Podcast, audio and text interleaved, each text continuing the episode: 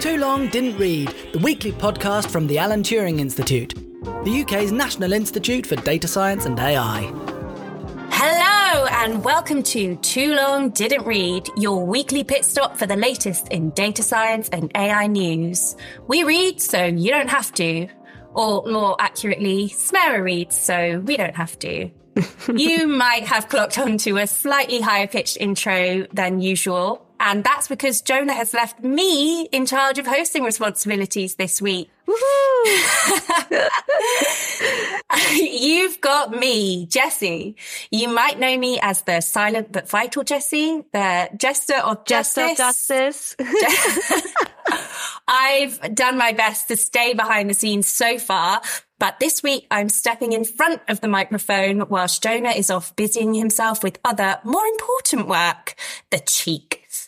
I am delighted and relieved uh, to be joined by our ever faithful, trusty companion, Smera. Smera, you would never let us down, would you? I would not let you down. How how dare Jonah? How dare Jonah? But you know what? He's given me a little gift today. I get to do this entire two hours with you alone. It'll be wonderful. Yay! Girly takeover.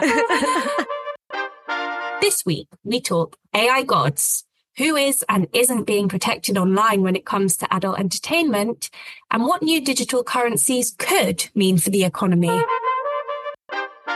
A couple of weeks ago, we stumbled upon an article that was published back in March this year by The Conversation titled Gods in the Machine, the Rise of Artificial Intelligence May Result in New Religions. In the article, the author proposes, and I quote, that we are about to witness the birth of a new kind of religion. In the next few years, or even months, we will see the emergence of sects devoted to the worship of artificial intelligence. He goes on to argue that people are already seeking religious meaning from alternative sources like extraterrestrials. Uh, so maybe an AI based religion isn't too far fetched.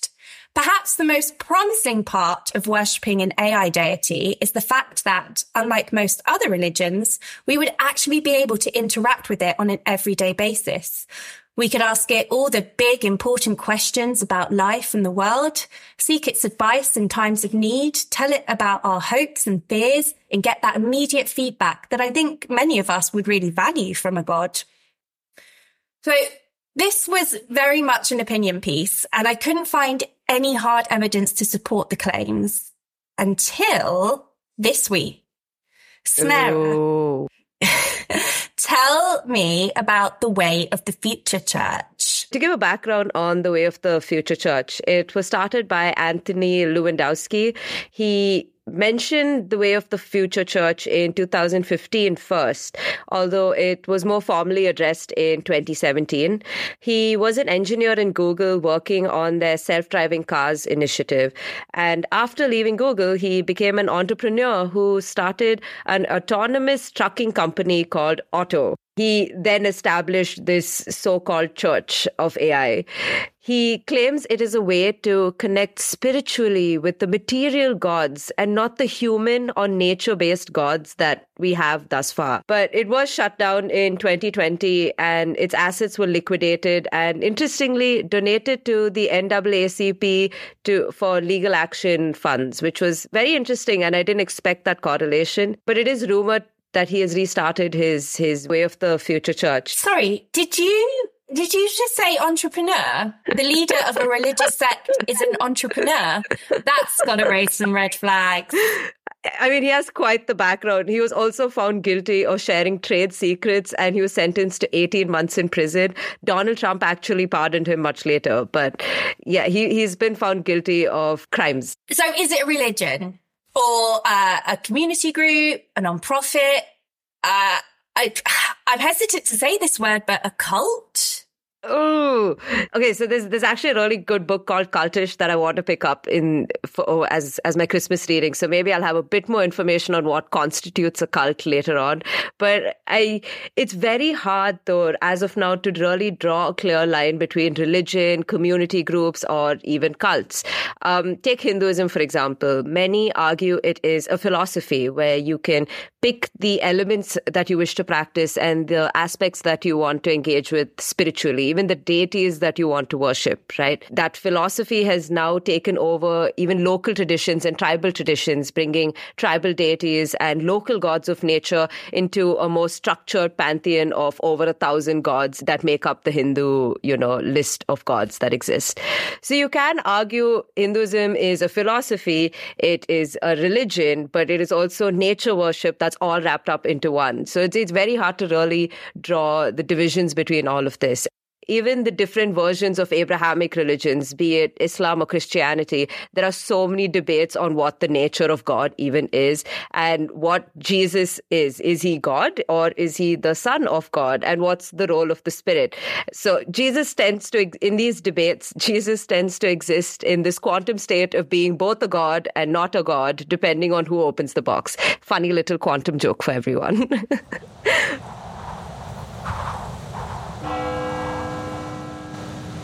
I mean, this is all to say there are wide and varied interpretations of religion. They influence how humans behave, and we often tend to need these ideas of spirituality and belief to feel grounded. As for the way of the future church, it seems to be a spiritual group, but the European Academy of Religion and Society have called it a cult. Okay. So, what is the actual definition of a cult? A cult is seen as having more fringe belief systems. So AI worship could be seen as a fringe belief system in that sense. Okay. So aside from the very obvious untraditional nature of all of this, as far as religious followings go, how traditional are the religious aspects? Like, are there rules of worship? Prayers, anything like that? Does it have divine characteristics? Is it omniscient, omnipresent, omnipotent? All of those, all of those things that we characterize as religious.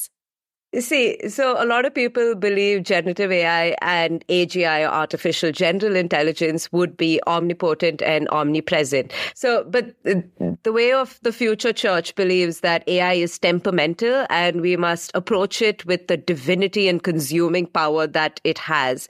From what I understand, they don't have any traditional worship aspects, but Neil McArthur, the author of the article that you'd mentioned in our introduction, believes that these religions around AI might arise from two general ideas. Uh, one is that people would be in awe of this kind of technology, that it is so powerful, it's capable of doing so much. And the other would be the belief that AI is sentient, which is very scary. so when it comes to awe technology or the first route that he identifies, we could compare it to, you know, the awe that a lot of uh, religious systems have on the the role that nature plays to you know bring down earthquakes and you know massive typhoons if you know you're not if you're not living a good life and so on and so forth. But it's really really concerning if people start believing ai has sentience. It's one thing to be at awe be in awe of ai but it's another thing entirely to believe that ai is making these decisions entirely by itself. And this has been an argument that's been made by numerous academics that AI is not sentient. It is just making probabilistic answers that could convince a vulnerable person, I would say. Didn't take you long to get those vulnerable groups in. Right, we've uh, we've talked about existential risk before. The idea that machines may one day get so intelligent that they pose a serious threat to humans. One example would be, as you just mentioned, the AI singularity, mm-hmm. the idea that AI could one day become more intelligent than us and then completely take over, rewrite its code, irreversible effects, that kind of thing. Um, and it seems far fetched and so far into the future that it's perhaps not worth worrying about just yet. How does the rise of AI religion play into this debate? Mm. Because honestly, if this picks up speed, with the help of a large enough devout human following, I can kind of see the AI's taking over. What do you think? To be fair, Neil McArthur's uh, paper that we mentioned about a few times and would be in the show notes. Uh, he, he does he does do the math behind it, and they're like, if enough number of people interact with ChatGPT and see it as a god, even a fraction of them would overtake Scientology in terms of followers of the belief. Instead of thinking about the AI singularity and whether it's going to happen, especially in a conversation about religion, it would probably help to think about why people would want to believe in that religion itself, or even or rather why people would want to believe in the idea that AI is going to take over with things that change so often around us, we want a sense of meaning to be given, either as to why we exist in this world, what our role is that we play in this world, who created this world, and so on. Some people can turn to science to answer these big questions, but a lot of people want something more than that as to what drives us to do certain things.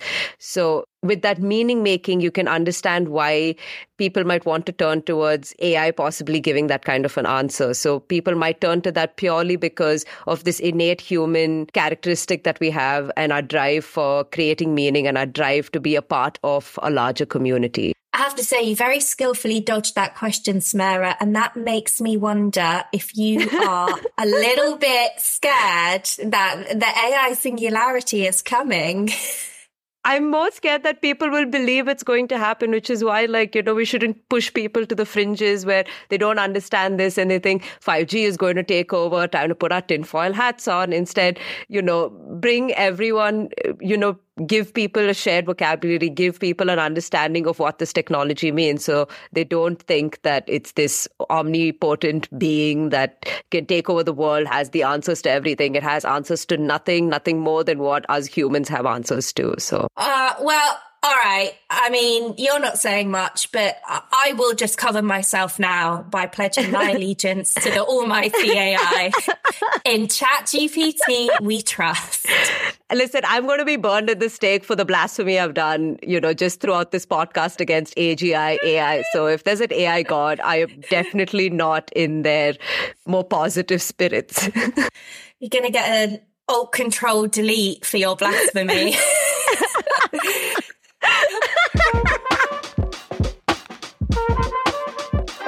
Smera, shall we do porn? I don't need a deep fake of me saying random stuff. If you just ask me questions like this, it'd be like, well, Smera did in fact say yes, and let's do porn on a, on on a podcast.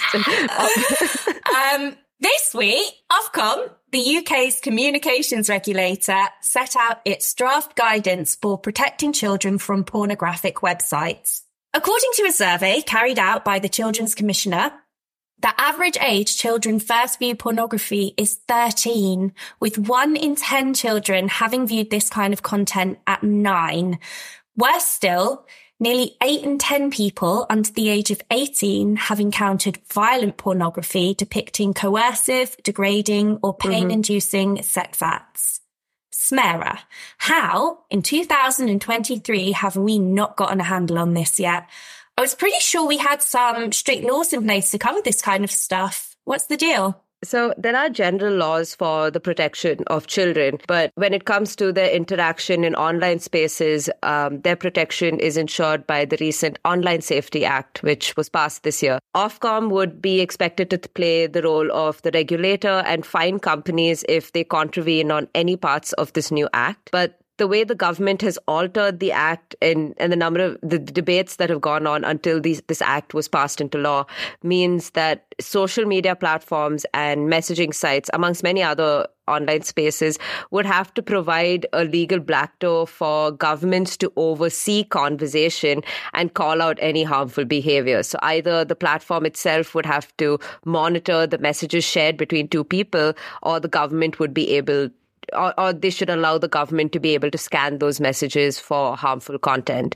And this would directly oppose you know concerns of privacy and would essentially allow governments to have proper surveillance of messaging between people do away with the end-to-end encryption that we have on sites like you know, um, WhatsApp. But for, for now, it does give a bit of comfort, comfort to know that this has been postponed because such message scanning technology is not available at the moment. Okay. Um, so Ofcom have provided a list of what they call highly effective methods of age assurance. This list includes checking if the user has previously had age restrictions removed from a mobile phone, credit card checks, digital ID wallets uh, that store a user's proof of hmm. age. Mm. Facial age estimation, which I will say doesn't sound highly effective to me. Um, what with the word estimation in there, but okay. Um, and and requiring government photographic ID such as passport or driving license. It sounds like a step in the right direction. it's not. I mean, we can't even take facial age estimation seriously there are times I'm ID'd, there are times that I'm not.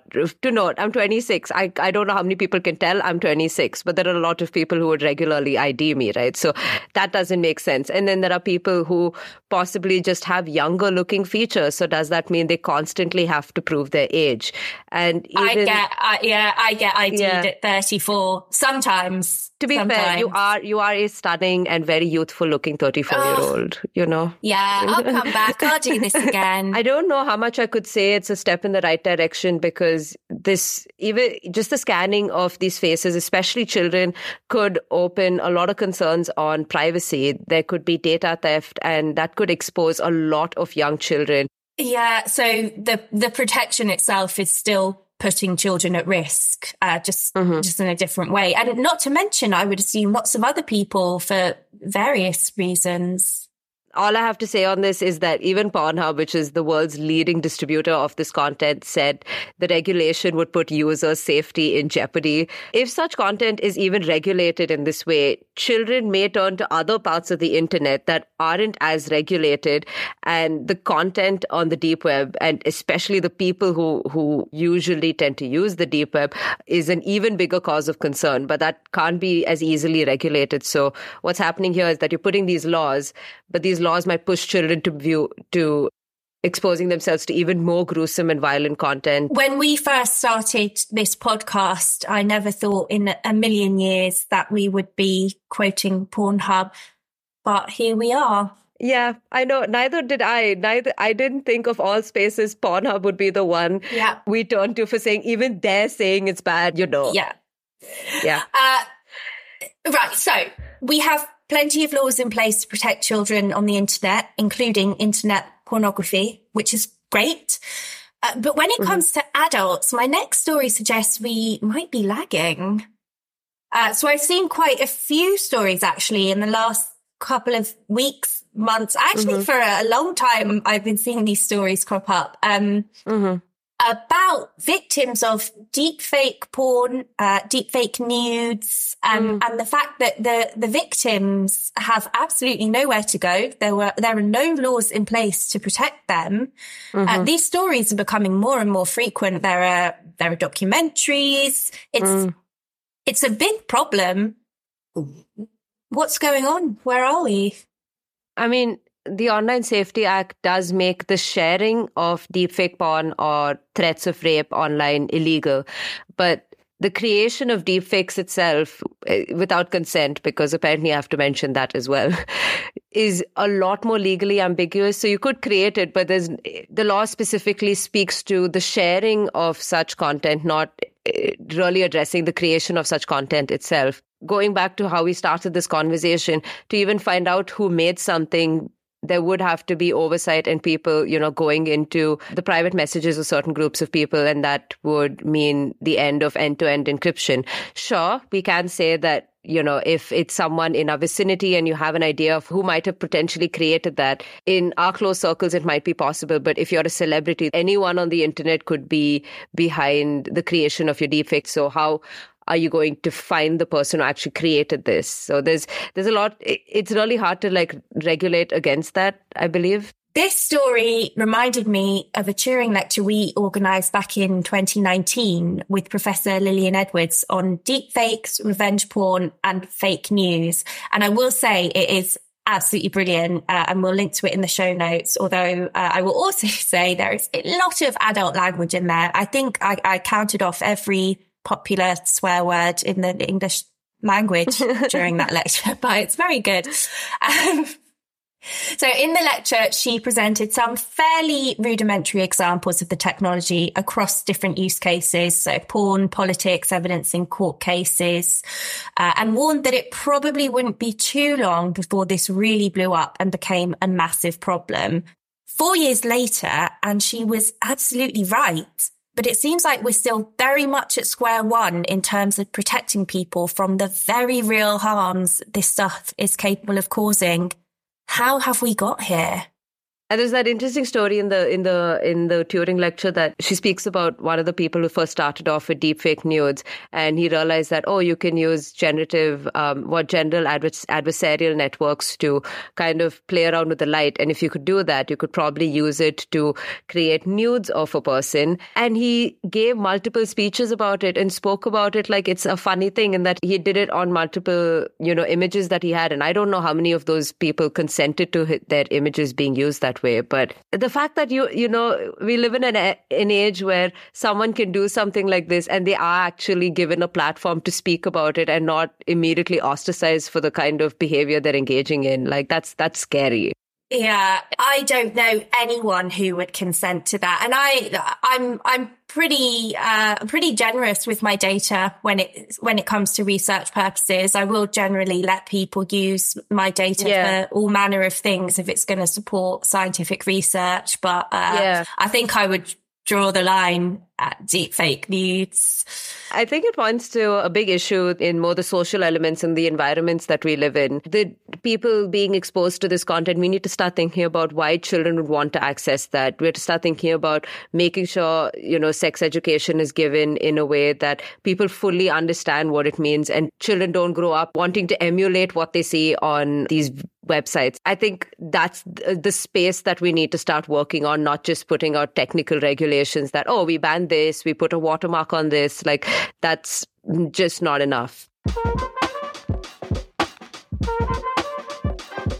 Smera, are you a cash gal or a card gal? I forgot the last time I took my card out in public. Oh, you're not even. So you're you're a phone tappy gal. Mm, mm. I, I, don't trust myself with carrying a card around, and I've never. I, I don't like using a wallet. I, that's very unsafe. Yeah, I'm a tappy gal.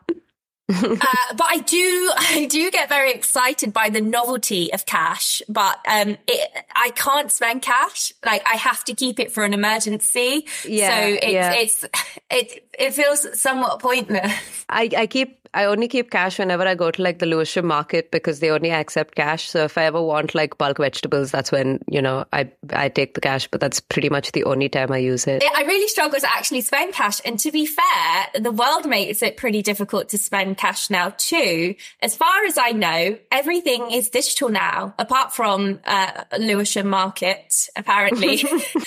um, which is why my next story both surprised and confused me in equal measure. The Bank of England has been cooking up plans to release a digital pound sometime before 2030. Smera, what is a digital pound if it's not the kind I use to pay for my online shopping habit? So I thought it was the same, and I couldn't really understand until I watched multiple videos and I finally figured it out. So a digital pound or a digital sterling would be issued by the Bank of England itself, so by a central bank essentially, and it would be backed by the government. Britcoin, as it might be co- as it might be coined, haha, nice. would so Britcoin would be pegged to the sterling. So one pound is one Britcoin, and or one one digital pound. Um, it would essentially do away with the middle commercial banks. So we might use someone like Barclays in the middle or, you know, NatWest, and you would essentially not have that middle commercial bank. If you want to buy Britney or Michael Jordan, a cute Christmas jumper, by the way, Britney and Michael Jordan are Jessie's lovely dogs. Um, but if you want, if you wanted to buy them a Christmas jumper on a website, you would use Apple Pay or your credit or debit card, right, to to make those transactions in order to do that, there's a transaction fee that the commercial bank would take. There's also fees that go through um, Visa and MasterCard who usually carry out some of these transactions. And by getting rid of them, you would essentially be taking the pound from your bank and paying for something directly without having those transaction fees in the middle, is what I understand it to be. The FCA say that this new digital currency is not a cryptocurrency, mm-hmm. but it does use distributed ledger technology otherwise known as blockchain, which is really, really useful information for someone who understands what any of those things are. so help me out, Smera. To understand cryptocurrency, there's a history behind it. And Satoshi Nakamoto uh, began, he's this amorphous, you know, internet entity. No one really knows who Satoshi Nakamoto is. But he started Bitcoin. And the idea was that you would, that there is this distributed ledger technology that's decentralized. You would not need a commercial bank who is, who has oversight over all of these, nor would you have the central bank of a country. Instead, you would have a ledger system where everyone would have access to this data and the data is encapsulated in a block. The block would include the data of the person who's sending the money, the amount they're sending, and to whom they're sending it. And that block would also include a unique fingerprint of sorts called a hash and the hash of the previous block that exists. So if anyone's using that cryptocurrency and they feel that there's an irregularity, they can match it up to the previous trans- the previous hash that took place and this is all done to ensure that there is no reliance on these banks and that people can access and or have oversight of their money by themselves, their cryptocurrency by themselves. Where it differs in the case of Britcoin or digital currencies that people use is that the central banks would be in charge of giving out this money. So it's completely antithetical to what you know cryptocurrency was because you literally have the central bank of a country issuing this. But it's not cryptocurrency because it is going to be centralized by the the bank of england and the Bank of England, very importantly, is not a commercial bank, just as central bank or the reserve banks of certain countries are not a commercial bank. The central bank determines how much money commercial banks have. They print out the, the cash, the physical cash that we use as well. And they're really important in setting out monetary policies for the year. So when people say, oh, the Bank of England's raising their interest rates, that's usually to respond to economic trends of inflation or recession or worries of the two to make sure that the amount of money in circulation is reduced or increased to respond to demand and supply and all of those economic a- angles to it. Okay, Smera. So imagine for one moment that you are speaking to someone who has absolutely no concept of how the economy works. Not me, obviously. Mm-hmm. I'm asking for a friend. Just, just imagine um, to help that mystery person understand, could you provide me with a list of pros and cons for this new system? Let's mm-hmm. start with the pros. So, in terms of positives, many the banks that are trialing, the central banks that are trialing these assets, and many of its proponents believe that central banks controlling the flow of trade more directly would mean that they can control the assets of individuals as well as foreign entities that hold their reserve, hold the, this currency. So if we take sanctions, they would be more, they, they could be enforced with more immediate action rather than the different ways that we currently deal with having to enforce sanctions. A more immediate importance for, for people like you and me would be there'd be fewer costs in carrying out those transactions without a commercial bank and there would also be fewer delays in global transactions. So if I were to send money to India, there are delays. It might take two days before the money finally reaches, and then there's a lot of costs associated because the commercial bank has to keep record of these different transactions that are taking place, and that is a cost that I will have to bear.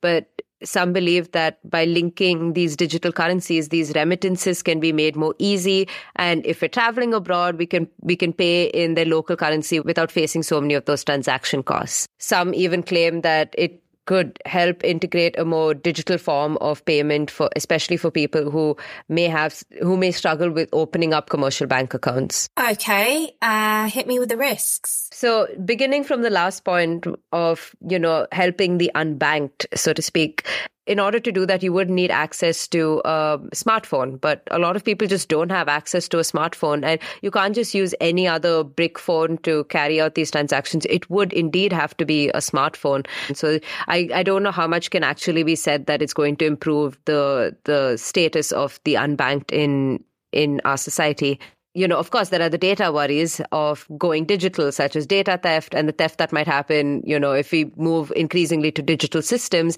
that don't have uh, sufficient cybersecurity measures in place. There's also a big worry on the role of big tech companies and the digital wallets that they might begin using and saying, hey, load your money onto this wallet and we will give you, you know, 5% cash back on Amazon, um, you know, deliveries. Or if you load it onto your Starbucks card, you'll get like, uh, you know, 5% off on each drink.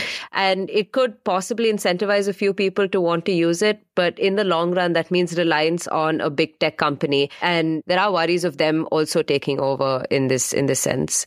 Uh, yeah, that's a scary thought. And I, I know that if I was offered the promise of 5% off my Starbucks, I feel like all good sense and morals would go out the window. I'd be like, yeah, yeah, take it all, take all my money.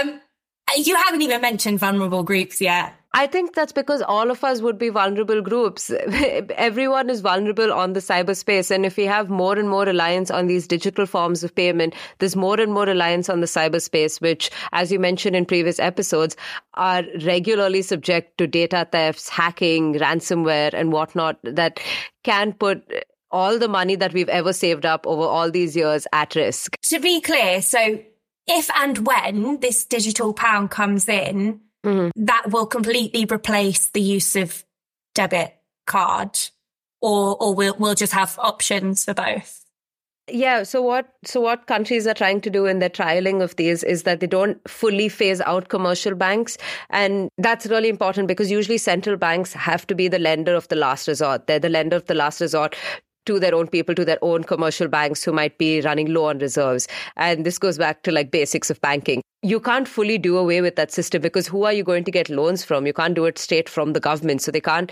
end up totally phasing out these commercial banks because they create this extremely important part of our banking infrastructure right now.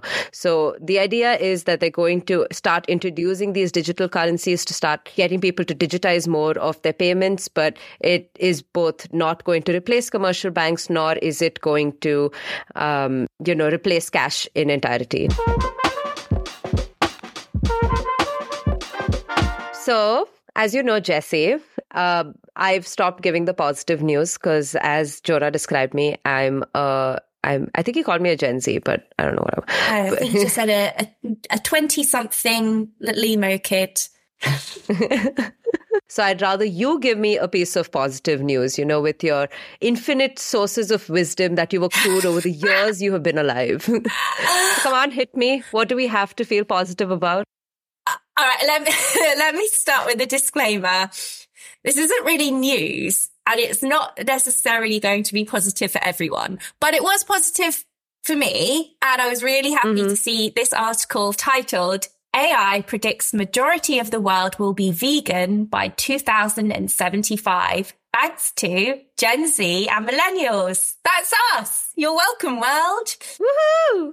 I think that that's really interesting. I did have a stint with being a vegan for a bit, and my family still doesn't let go of how I was like, oh my God, I'm not gonna, I don't eat meat, I don't eat dairy, I don't eat anything. And yeah, I've, I've regularly had phases where I boy, boycott certain types of food and companies, and my parents love to make fun of the fact that this lasts about like a year at most, and then and then I move on. So I think I deserve a bit of a pat on the back because we are well over an hour into recording and I have still not mentioned the fact that I'm vegan yet, which, you know, for, for a vegan is a pretty big mm-hmm. deal, mm-hmm. but we're here mm-hmm. now mm-hmm. and I mm-hmm. couldn't, I couldn't have this platform and not not talk that's about true, it. That's true. That's true. That's true. That's why we're deplatforming you from next week.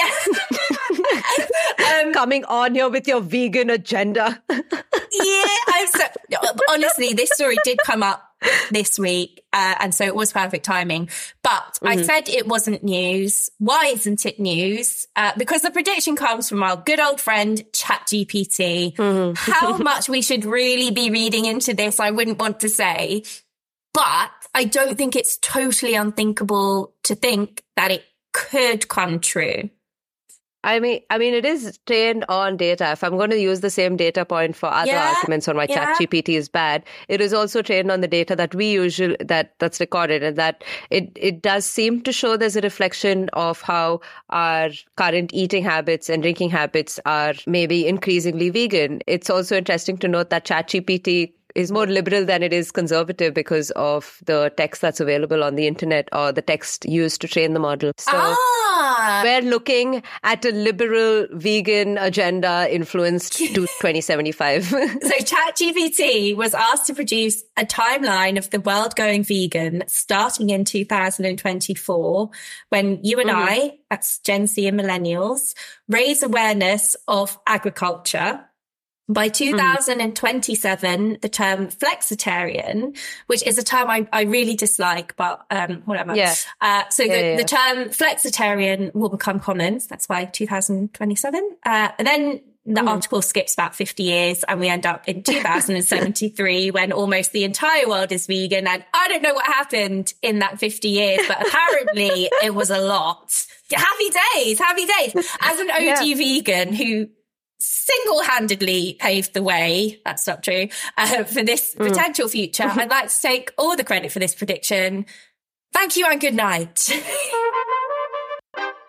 so that's it from me and Smera. Thank you. Thank you so much for having me. All that's left for me to say is thank you to Smera for your profound wisdom and support and for mm-hmm, just being a mm-hmm, babe. And thank you to Jonah who put me in this position and who also has the unenviable task of of editing this podcast. Um, and of course, luck, thank good you. Good, good luck.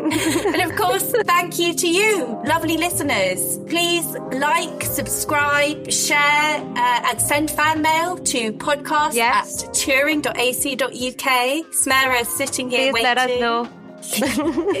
You can follow us on Twitter at TuringInst uh, and on Instagram at the TuringInst. Thank you and goodbye. Goodbye from me.